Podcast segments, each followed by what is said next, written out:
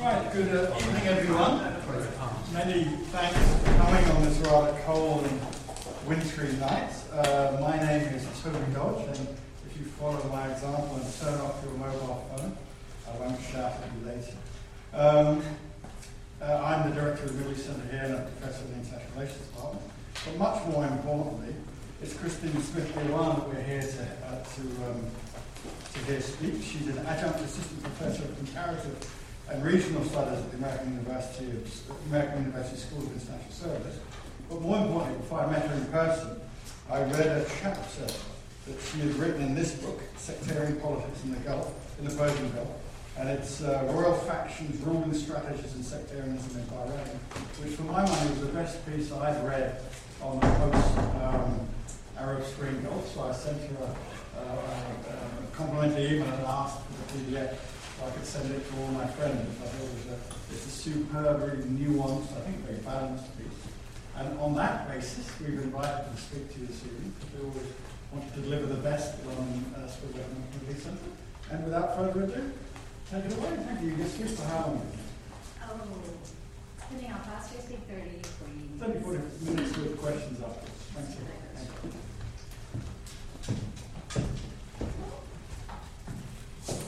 to start first by, by thanking Toby for that very kind introduction.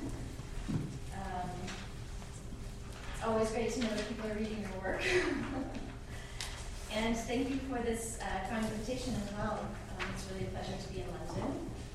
And uh, I've been told that London is the second home for many Bahrainis, so it's fun to see a lot of really, I guess, especially fun to, to be speaking on the Bahraini and so let me just get started um, and talking about, you know, basically we're looking at tonight um, the recent elections that took place and more broadly thinking about political developments through, throughout the Gulf states, using that as sort of a, a, a launching point. Um, so for those of you who um, don't have a strong background, let me just start with a little bit of a background on the situation. Um, in November, Bahrain held its first parliamentary elections of unrest, which began in February 2011 as part of the broader Arab uprisings of that moment this year. The holding of elections had been seen by some in Bahrain, and definitely by many in the international community, as an opportunity for reconciliation, um, to begin to heal Bahrain's considerable social and political divisions, um, and to place Bahrain on a more sustainable path. Um, in September, the Crown Prince Salman bin Hamad uh, Al Khalifa announced results of an ongoing uh, dialogue with the opposition, um, which was a framework to consider reform in five areas of common ground, to include parliamentary and judiciary reforms. Um, however, these promises fell considerably short, I think it's fair to say, of opposition demands and expectations, which really centered on more significant power sharing uh, within Bahrain, and also with uh, focus, of course, on the release of political prisoners as well. Uh, then in October, the government abruptly announced uh, or uh, produced a royal order for the revision of electoral districts um, that would be implemented before the election. And this revision of districts, this redistricting, was actually meant to meet an, an opposition demand to address the blatantly unequal representation that existed up until that time. Um, however, the opposition was not very happy with the fact that this was done unilaterally and without any consultation knowledge that this was coming. And in addition to their other uh, sort of concerns that their main issues were not being addressed, they uh, decided and announced that they would be boycotting the elections um, in October of that year. So, this rejection of, of, participation by the opposition, or the failure of inclusion by the government, um, has been, I think it's fair to say, hotly debated, both within the opposition and in broader society Bahrain. Uh, the consequences of that decision uh, were pretty much immediately felt uh, within uh, a month or so. The leader of the main uh, opposition, uh, Shia Islamist opposition, Al Wifaq, the Secretary General, Sheikh Ali Salman, was arrested um, in connection with the speech that he gave, that this came following after his re-election as basically as Secretary General, and as well, many people saw it as sort of uh, punishment as well, or some result from the decision to, to boycott the elections and for all got continuing to put him forward as their leadership. So this is sort of the context that we, um, the, the background uh, leading to the boycott. Um, but to think about sort of the significance of it and what it means for the future of Bahraini politics and what the election and its results mean for the future of Bahraini politics, I think it's useful to um, take a step back broader look and think a little bit about first the, regional context and then the local context. Um, and when we look at the regional context, it really couldn't be much more dire. The situation is really uh, quite challenging in the Gulf region. Um, all of you know about these, these major issues. Uh, the tremendous security and, and, humanitarian crises posed by the conflict in Syria and Iraq, instability that's producing uh, throughout the region. Of course, now the geopolitical and ideological test posed by the emergence of the Islamic State. Um, and we can add to that now the new kind of reemergence of this really strong uh, new sort of reincarnation of uh, a war on terror with the United States, building a new coalition uh, to confront, um, of course, the Islamic State within the Gulf. And uh, now growing concerns too about um, Islamists in, in, the West after the Charlie Hebdo attacks in, in, Paris, which are sure to have ramifications uh, across the West in their dealings with the region. If that weren't enough kind of to manage, we have, of course, the collapse of oil prices, historic collapse of oil prices, um, which have fallen by, I, I believe, almost 50%, more than 50% from their high in June, which uh, it's a bit hard to predict um, what the full impact of that will be. Um, of course, this oil prices is actually being uh, sort of a decision in a way to bring down uh, supply by the Gulf states. Um, so Saudi Arabia and the other Gulf states really believe that they have the reserves to manage this. But this will definitely put, put uh, much more strain on, Bahrain and increase an already dependent relationship uh, on Saudi Arabia. Um, and it's yet to be seen, really, how, how this is going to be working uh, budgeting and political consequences of all of that. So this is sort of the, the broad global context if we look at the local context, um, and the reason I want to do this and kind of open things up, and the reason why um, I decided to bring Kuwait into the picture, is I wanted to think about these elections not just in terms of Bahrain, but to think about really some deeper political trends of political governance that have emerged in the Gulf states uh, since the Arab uprisings and since this new challenge um, to, to the leadership in the Gulf. And I thought then it would be interesting to leverage the experience of Kuwait as the Gulf's other parliamentary monarchy. Um, and indeed, these are, of course, the two states that have the, the deepest history of uh, civil society, of, of, different forms of activism, of political development within the Gulf. Um, and this means that they can really offer, for one, just an interesting window into politics uh, in the region, a little bit more transparent uh, because of the elections and meetings that take place there. Um, and you can see the kind of political and uh, ideological formations that, that are definitely present in other states as well.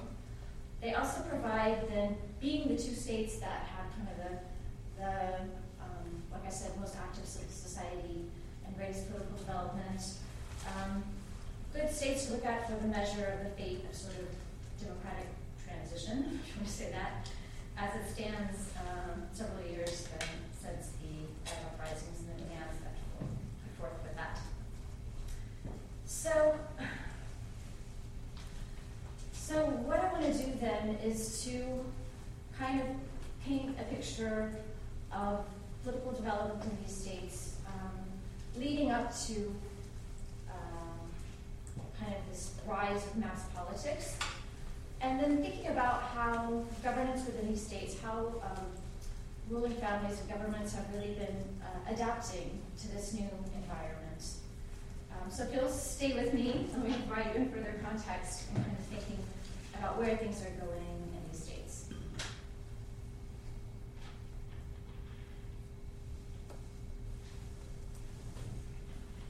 So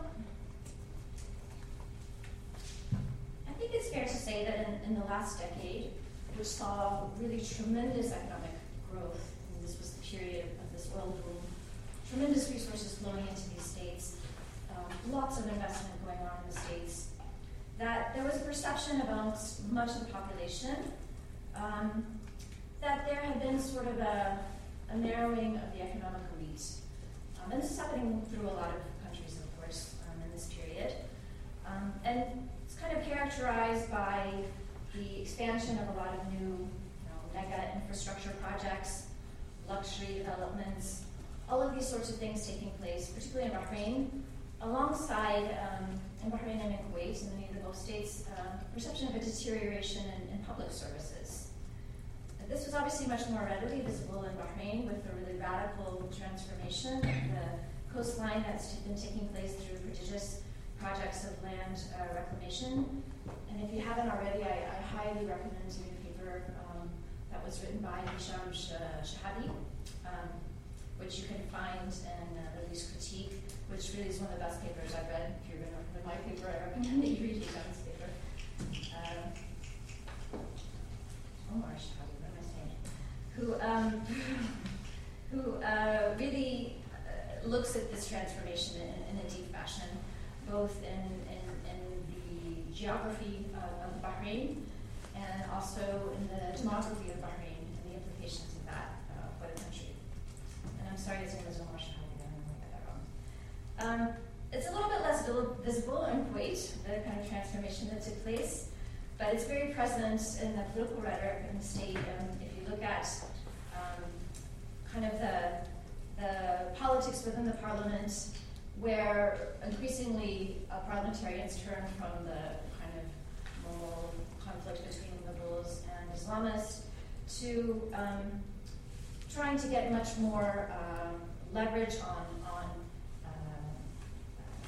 uh, basically uh, observing and, and, trying to limit to the can uh, corruption that's taking place through these projects, and a new really strong rhetoric that emerged uh, complaining about the emergence of a ruling uh, oligarchy So, quite naturally, this concern that I think was present among a wide swath of the middle class was brought into these elected parliaments. And so you can see in 2010 in Bahrain, um, a parliamentary investigation of public lands that was undertaken, uh, quite interestingly, which was done by both the Shia Islamist al and the Sunni al Minbar, which is the Muslim Brotherhood in uh, Bahrain.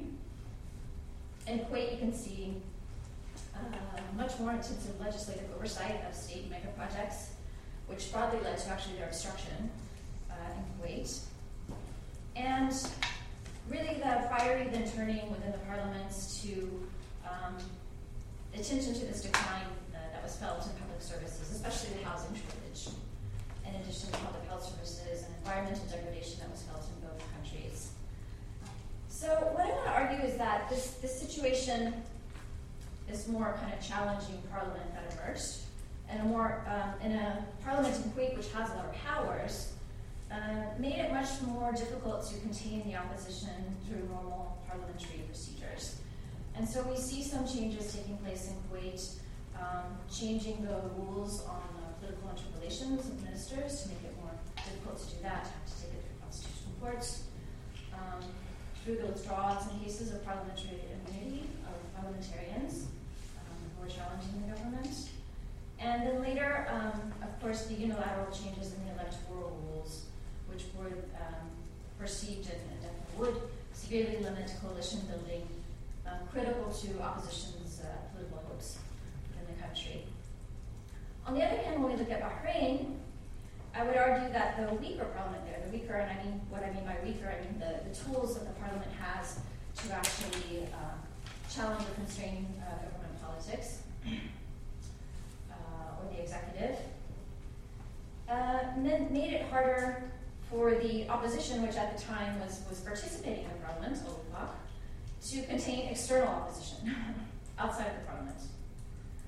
Um, and this was because, of course, they were, were not able in, in any really meaningful way to achieve uh, meaningful oversight. Um, and both parliamentary and municipal councils really lacked control over the really big decisions that were being made in transforming, transforming the country. inside of Bahrain. So while I would argue that both of these dynamics, um, both of the like the more feisty, I guess, parliament uh, in Kuwait and this empowered parliament, which brought on a lot of more limitations on their their actions, and Bahrain, this weaker parliament, enabled to do something. Um, both of these together led with frustration with the status quo, and in both cases then contributed to the rise of extra parliamentary mass politics, as people felt that they weren't getting things done through the parliament. Um, and these were very, youth movements were very important uh, in this dynamic, um, moving politics out beyond, uh, beyond the parliament.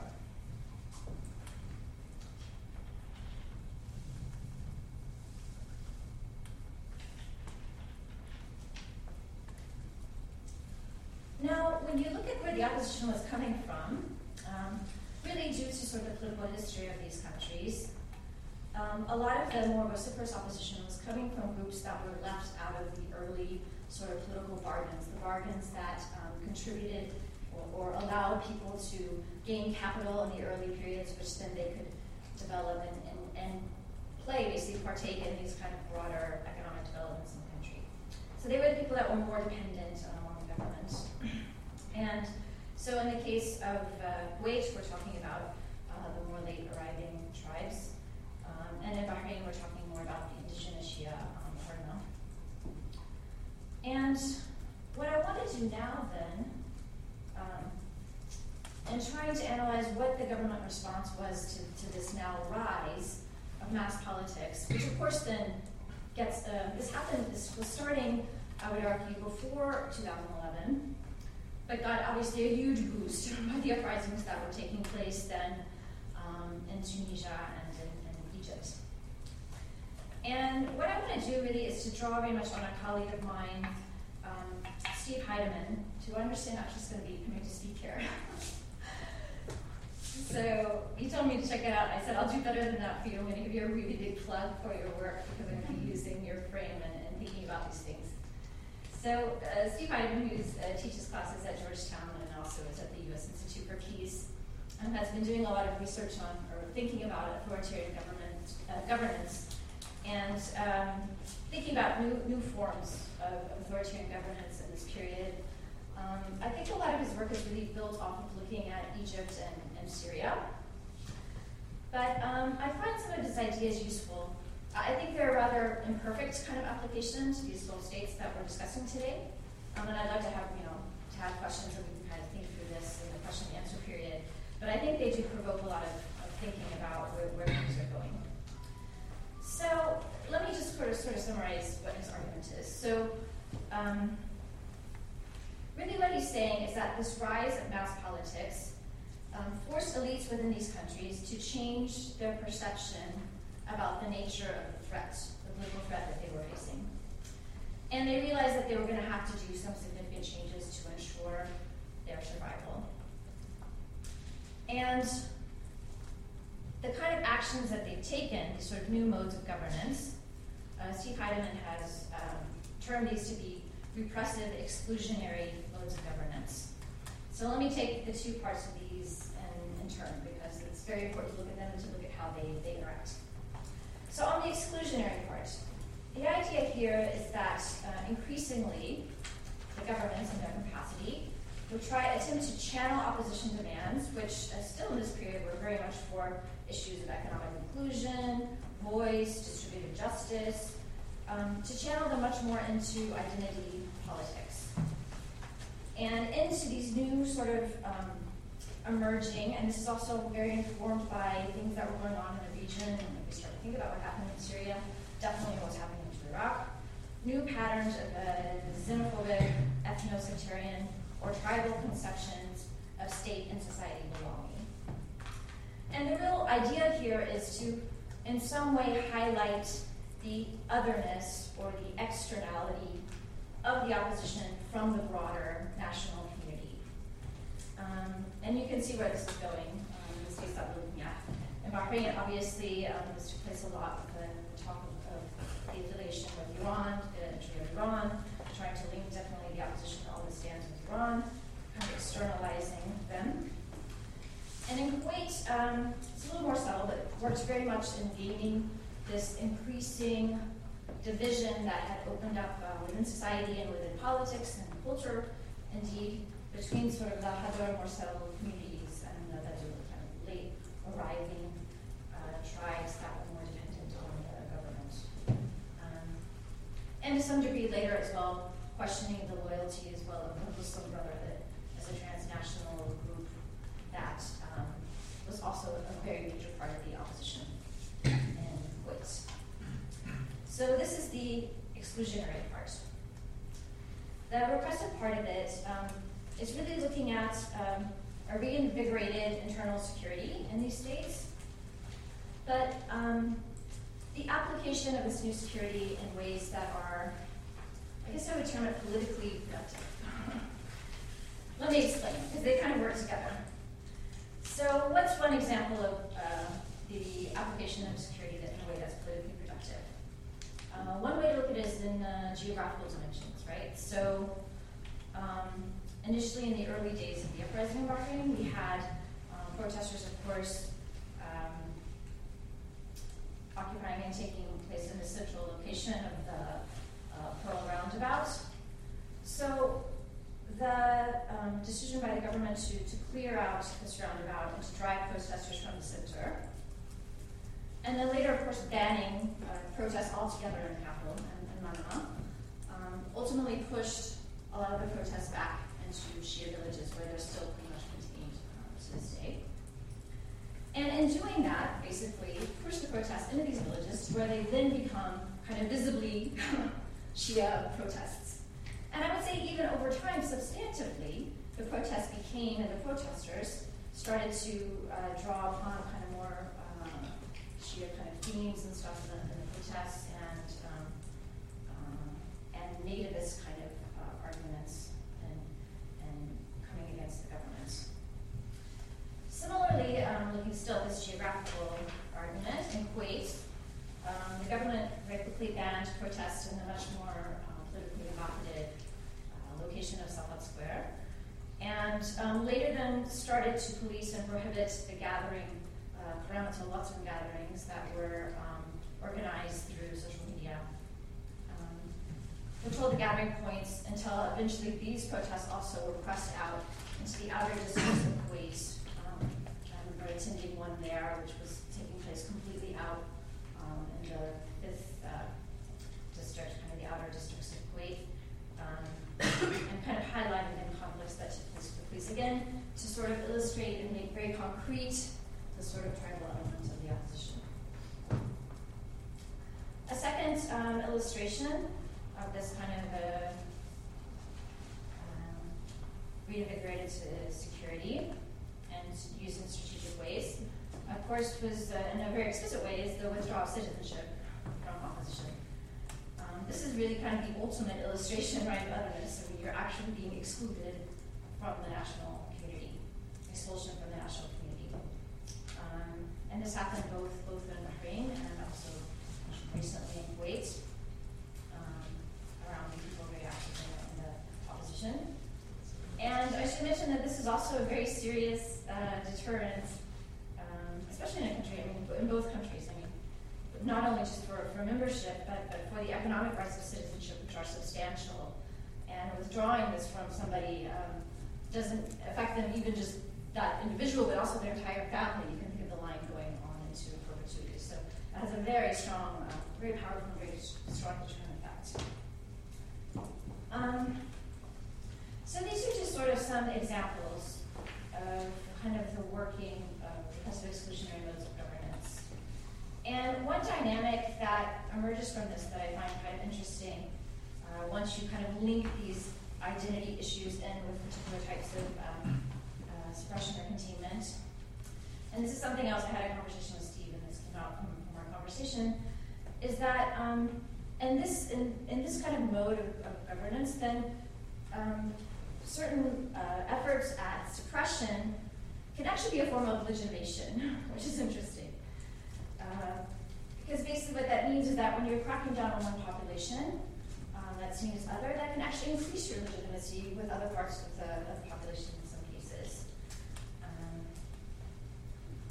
and in fact, we can see that in Bahrain with certain parts of the population actually demanding it more and more. Now, I've kind of taken all this time to build this idea, of this dynamic, um, because I think it's interesting then to consider the boycott within this new reality of, of this emerging kind of shift in, in forms of government and dynamics. Um, if we look at the decision to the boycott or how it came about, the Bahrain opposition, um, of course, resigned. It had 18 of 40, of the 40 parliamentarians um, the uprising, and at the height of the crackdown, um, they resigned their seats uh, in protest of the violence of the crackdown. Uh, the Kuwait opposition at one point held about five seats, I believe. Uh, the parliament that they lost their seats due to a court-imposed dissolution of the 2012 parliament on a technicality, really.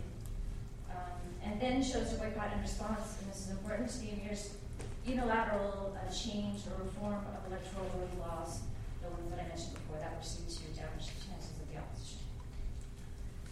So,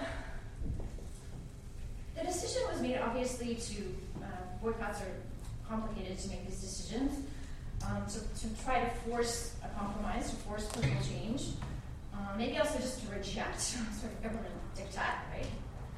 Uh, of course, that was the big rally cry in Kuwait, right? We won't let you do this. um, but if we think about it, a boycott, when it takes place under these conditions of like repressive exclusionary governance, um, a few things emerge. One, they're relatively or, quite actually ineffective at um, really effectively suppressing turnout. And the reason for this is the same dynamic sort of that I described before. Um, that by one group sort of um, um, choosing to sit out of the elections, other groups are mobilized to really participate in elections. And um, let me, before I get into this, say that, that the, you know, uh, actually trying to look at turnout in numbers is, is, sort of problematic in both of these cases. Um, and I'll get into that a little bit um, later as well. But I think it is clear, I mean, at least we can see, I think it's rather non-controversial, to say that uh, when you look at the, the elections that took place, the boycott elections in Kuwait, um, turnout was historically low in, in some of the outer constituencies, tribal areas, particularly where the Lutia were. But it was historically high in some of the central Kuwait districts where there were more loyalist populations, particularly the Shia populations. Um, in Bahrain, uh, similarly, in this last election, um, turnout was, was very low in the Shia villages, and percent um, but historically high in some other loyalist areas, really high. At least the numbers that came out, and we talk about this again, were above like 85% in some areas in uh, Riffa and um, Harak. Uh, another problem with doing a boycott under these conditions is that the elections and removing oneself from the elections also serves basically to reinforce the general message, right? That the opposition is acting outside of the national kind of community. Um, and in fact, it's sort of removed from this embodiment of national community, which is the parliament. Um, and of course, the opposition is also weakened by by by not having a say. Um, and this has been really apparent in, in Kuwait, for instance, um, which we can see, time is passing on, where the government has been able to pass many things that are very much not instruction that the opposition would like things to go, but they don't, they can't have a voice in the parliament to do anything about it.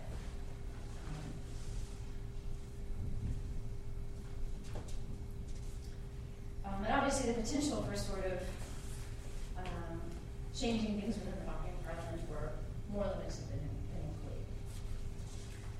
a couple of the things to think about um, in, in, this decision and, and, kind of challenges uh, based on the opposition um, is that the also being sort of outside of the main um, politics, kind of more formal politics, empowers security decisions and security policies. Um, and I would argue that this is another element of this more recent history in the Gulf is this new, I mean, you could almost call it like a policy of, of prosecution, moving beyond sort of ad hoc repression here and there to getting a really serious sort of legal framework for containing um, opposition activities.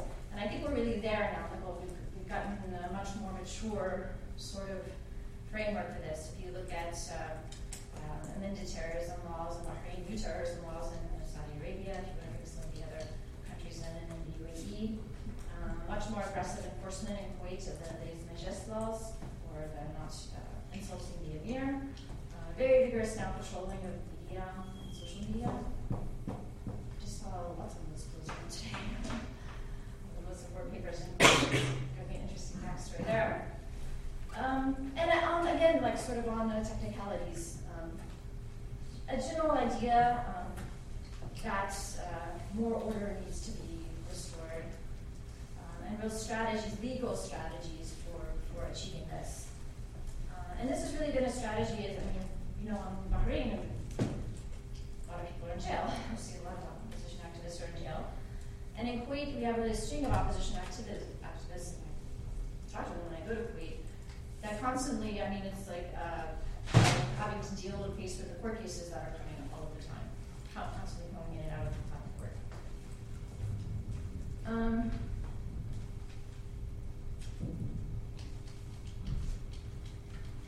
just to mention too, obviously the broader regional situation that I talked about earlier um, also really facilitates this. There's been a shift, I think, generally in public opinion, um, exhaustion with ongoing protests or lawlessness, again, that kind of language of the new law um, coming into things, and, and quite frankly, anxiety about the regional situation and, and, what it means to have people in the streets when all of these things are going on and the sense of insecurity about what's happening in the, in the regional states, um, which gives, I think, a, a, lot more license to, to these kinds of policies. Um, it also should mention that the creation of this new kind of legal frameworks and structures for dealing with uh, mass politics in the states uh, really does help these governments and their dealings with foreign governments, provides very much sort of a legal cover for a lot of what's happening. And you can see that, in fact, in the reaction of, uh, muted reaction, I would say, of the arrest of uh, Sheikh Ali Salman, um,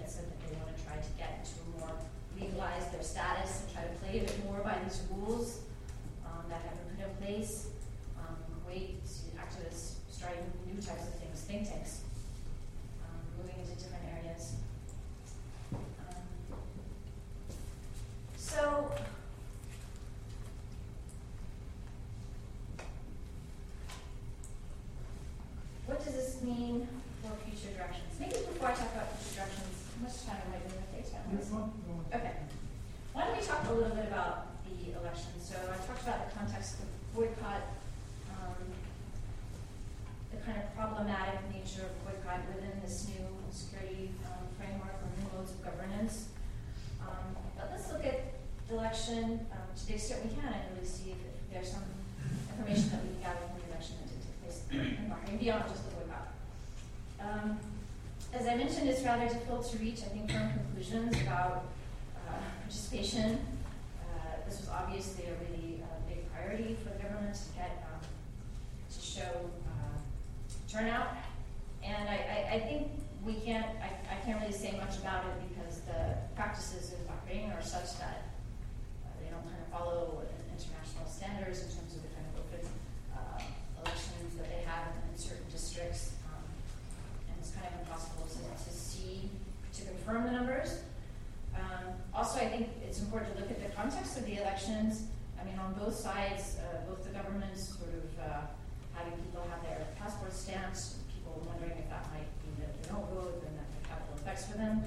And in opposition areas, I mean, uh, real issues of intimidation, um, of, of election posters, uh, um, even attacks uh, by, you know, burning of, of people are running in those uh, districts' cars and attacking homes. So um, it's impossible to say something definite. but as I said, I think it is clear that, that there were very une- was very uneven enthusiasm. I mean, that's clear. Uh, and that a lot of people did come out um, to vote in certain areas. And I think one thing to think about, think about what this new parliament might be able to achieve, is what this creates in terms of real variation and representative representativeness of parliamentarians. And if you do go by the numbers, I mean, in some of the districts where um, there was, you know, usually high participation or seemed to be a lot of enthusiasm, as I said in Harder and other places, you'll have an MP who got 4,000 votes. If you look in Duraz, on the villages, for instance, you have a representative who's going to be representing your parliament by less than 250 votes. I don't know what that means in terms of representativeness in the parliament. Um, so that's one issue to, to sort of think about, um, particularly if you're thinking about maybe um, a strategy of trying to use these new parliamentarians to kind of extend and kind of bring more people in. Um, uh, another big outcome of the elections uh, that was apparent was the, the overall weakening of political societies. Obviously, the opposition societies being out of the parliament, and I would argue in a position where they're probably going to be weakened. I don't see that definitely would happen when we fought outside the parliament. But even those who participated in the parliament um, in the elections, um, the existing political societies did really poorly in this election. And some people have looked at the districts, uh, Justin Gengler has a piece on this, and argue that the redistricting basically led to um, more direct confrontation uh, with a number of like Sunni Islamist groups who, who returned much less candidates. I think the Khan got only one seat they didn't do bad. They had people in the second round, but still they only got one seat. And uh, Saladin had two. Two, and maybe a lot more sort of sympathizers. It's not very clear. But definitely less than we had in the last election. Um, and more broadly, I mean, the people who were elected are, are new. There was also an anti-incumbency mood. I mean, I think only 10 MPs are coming back from the last parliament. So it's going to be way out majority, like 75% will be new MPs. And they're mostly pretty unknown. Um, uh, so a lot of new faces, um, not a lot of experience in the new parliament that's emerging. And uh, we can talk about exactly if that's a good sign or a bad sign. Clearly, the, the mood was uh, probably um, against uh, incumbency, against people. And a lot of uh, significant people also didn't run in the elections. Um, I found kind of surprising looking at the campaign issues. Uh, what was interesting, I mean, I've described this really difficult, challenging situation that Bahrain is going to be facing, the regional situation, Bahrain being in sort of a dependent position. They're going to have to really all of these challenges. They can't do a lot to, to impact these things. Um, worry about maybe um, possibility of some sort of uh, Islamic State um, infiltration within within Bahrain or some appeal, at least with some limited people. Um, obviously, the big issues of, of, political reconciliation or where you take the country from where it is now, in addition to the crashing oil prices. And campaign issues were really kind of small for, I mean, you can correct me if I'm wrong, Bahrain, but I, I felt like really keep focus on, on kind of service issues for their constituency, these kinds of questions. Uh, very pragmatic, pragmatic things. Um, and also, I mean, I think you didn't see a really strong element of really strong ideology, or those who were producing this kind of strong ideology. Sectarianism didn't do as well. I mean, it might be interesting, I think it's too early to see that in the, the way that the, the districts were set up, at least from my eyeball, and I've seen that they're kind of much more mixed districts as well, um, which is interesting. I mean, you might, we might question exactly if there is a strategy in that. We know we're in a situation now, we're in a new regional situation where really strong sectarianism is a problem. And we're trying to confront, and Ukraine's trying to confront the Islamic State, worrying about these things. Um, is this sort of, is this sort of a, a goal, or is this something that is trying to emerge out of that? I don't know, that's a question. Um, I think what we can say, though, is that um, the elections did point, at least to that to which degree we can say that, to, to some, I mean, they were successfully held, accepted. Um, so some kind of consolidation under this new, more of exclusionary voter rule. But at least for me, and again, I'm very interested to hear your impressions. It feels like a very transitory time right now. I mean, there's just too many big things going on. Um, the potential for um, dramatic shifts going on to to to see um, draw really big big lessons from this. Um, and it's certainly a time of great uncertainty maybe I'll just stop there and hope to get more conversations or your questions. Thank you